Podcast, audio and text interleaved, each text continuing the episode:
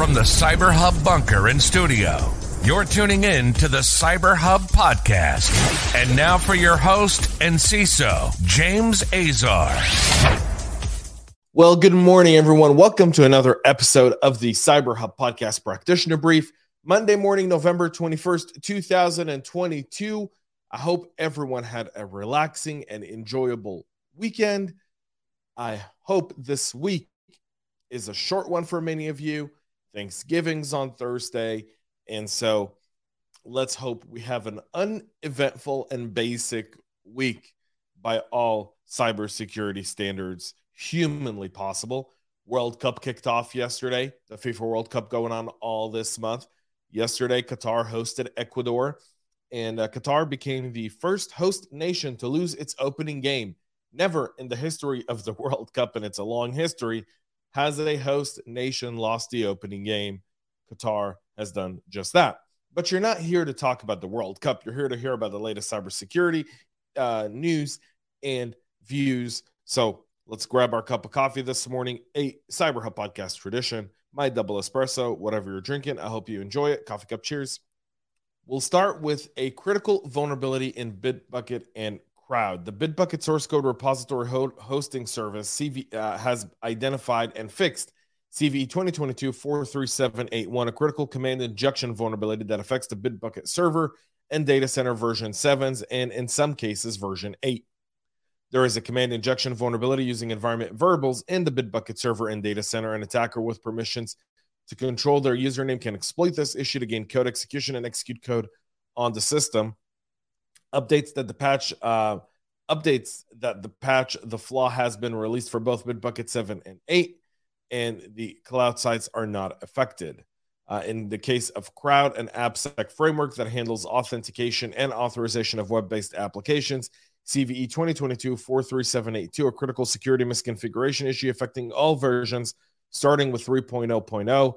The vulnerability allows an attackers connecting from an IP in the allow list to authenticate as the crowd application through bypassing a password check that would allow an IT. This would allow the attacker to call privileged endpoints in Crowd's REST API under the user management path. While the security hold has been rated critical, it can only be exploited by IPs in the Crowd application allow list in the remote addresses configuration. In addition, it only impacts new installations Users who have updated their installation from a version prior to 3.0.0 are not affected. So you want to make sure these get patched, and CISA has already warned of active attacks targeted there. Google identified 34 cracked versions of Cobalt Strike in the wild. Google Cloud last week disclosed that it identified 34 different hacked released versions of the Cobalt Strike tool in the wild, with the earliest shipped in November of 20 12. That's 10 years ago. The version spanning from 1.44 to 4.7 add up to a total of 275 unique jar files. According to findings from the Google Cloud Threat Intelligence team, the latest version of Cobalt Strike is 4.7.2. Cobalt Strike, developed by Fortra, um, is a popular adversarial framework used by red teams to simulate attack scenarios and test the resilience of their cyber defenses. While the intention of Cobalt Strike is to emulate real cyber threats, malicious actor have latched onto its capabilities and use it as a robust tool for lateral movement in their victim's network as part of a second stage attack payload, simply because most of the time it's whitelisted, right? We kind of expect the, the Cobalt Strike to be there. So when an alarm or if an alarm is raised, you wouldn't think anything of it. In most cases, you would just mark it as a false positive. And that's the challenge there, gentlemen. Um, new ransomware encrypts files and steals your Discord account. The new AXLocker ransomware family is not only encrypting victims' files and demanding a ransom payment, but it's also stealing the Discord accounts of infected user. When a user logs into Discord with their credentials, the platform sends back a user authentication token that's saved on the computer. This token can then be used to log in as the user or to issue API requests that retrieve information about the associated account. Second story we hear about APIs today, folks. So, so significant because we've been talking a lot about APIs. You're starting to hear the the, the, the move towards APIs, but but it really is. Um, um, the more we become API reliant, the the easier it becomes for these types of attacks to actually carry through. Now, why steal Discord? There's a whole slew of reasons behind it. Um, the um, one of which is is obviously financial in, in motive. Um, if they can go in a Discord, get a streamer's account, um, and redirect payments, they're able to obviously come off with financial gain there as well. Omron PLC vulnerability has been exploited by sophisticated ICS malware. There's a critical vulnerability that's affecting the Omron products that have been exploited by a sophisticated piece of malware designed to target ICS, but it has not received the attention it deserves. CISA published two advisories describing three vulnerabilities affecting the NJ and NX series controllers and software made by the Japanese electronics giant Omron. One of the advisories described as CV uh, and, and known as CVE 2022 33971, a high severity flaw that can allow an attacker who can access the targeted Omron programmable logic controller to cause a denial of service condition or execute malicious programs. The second one, CVE 2022 34151, a critical hard coded credential vulnerability that can be used to access Omron's PLC, and CVE 2022 33208, a high severity issue that can be used to obtain sensitive information that could allow hackers to bypass authentication and access the controllers. Um, there's significant impact with the CISA and other government agencies have warned organizations about the Pipedream targeting the Schneider Electric and Omron PLC as well as the OPC UA servers. Um, and this is going to be uh, this is going to have you know obviously uh, uh, s- significant ramifications for ICS in general.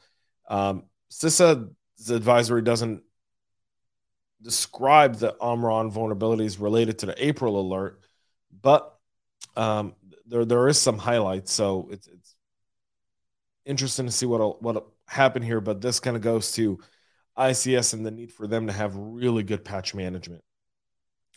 We'll move to insider threats, where Meta reportedly fired dozens of employees for hijacking users' Facebook and Instagram accounts. Meta is said to have fired or disciplined over two dozen employees and contractors over the past year for allegedly compromising and taking over user accounts, according to the Wall Street Journal. Some of these cases involved bribery, the publication said, citing sources and documents.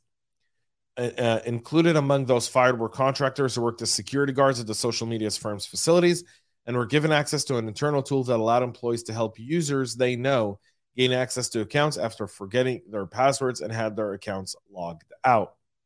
The system called OOPS, or short for online operations, is off limit to a vast majority of users.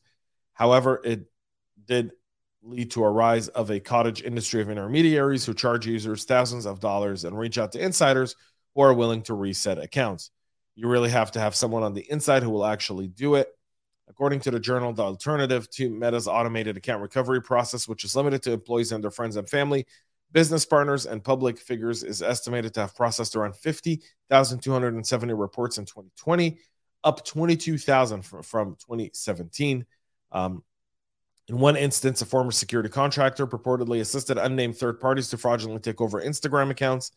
The individual claimed he was tricked into fi- uh, filling oops requests, uh, oops reports to reset the affected accounts in question. Another case involved a contractor who was fired after an internal investigation found that she reset multiple user accounts on behalf of threat actors in return for receiving Bitcoin payments for her services. Talk about third party supply chain insider threats. And the U.S. charges a business email compromise suspect with targeting federal healthcare programs. Department of Justice has charged 10 defendants for their alleged involvement in business email compromise schemes targeting numerous victims across the country, including the U.S. federal funding programs like Medicare and Medicaid. In total, the losses resulting from the attacks amount to more than $11 million, stolen by tricking victims into redirecting bank transfers into fraudsters' accounts.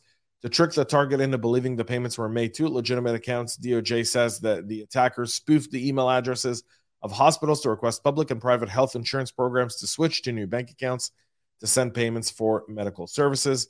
Unwittingly, five state Medicaid programs, two Medicare administrative contractors, and two private health insurers allegedly were deceived into making payments to the defendant and their co conspirators instead of depositing the reimbursement payments into bank accounts belonging to the hospitals. The defendant and their co conspirators um, allegedly laundered the proceeds fraudulently obtained from these healthcare programs and from other victims by, among other things, uh, withdrawing large amounts of cash, layering them through other accounts, and their co conspirators opened names of false and stolen identities and shell companies transferring them overseas and purchasing luxury goods and exotic automobiles. Six defendants in the Northern District of Georgia uh, were, were charged. One defendant in the District of South Carolina, one defendant previously charged in the Northern District of Georgia, one previously charged in the Eastern District of Virginia, and a third defendant previously charged in the Northern District of Texas has already entered a guilty plea and was sentenced to four years in prison. It's a $43 billion industry business email compromise, folks. Um, and this is just a small dent in those operations. That's it for our show today. We'll be back with a whole lot more tomorrow. A short week this week because we have a show Tuesday, Wednesday, Thursday, Friday. We're obviously off for the Thanksgiving holiday. I hope everyone has a successful and relaxing week. Thank you all for tuning in. Have a great rest of your day. And most importantly, stay cyber safe. We love feedback, so make sure to connect with us on social media and subscribe to our podcast on your favorite podcast listening platform.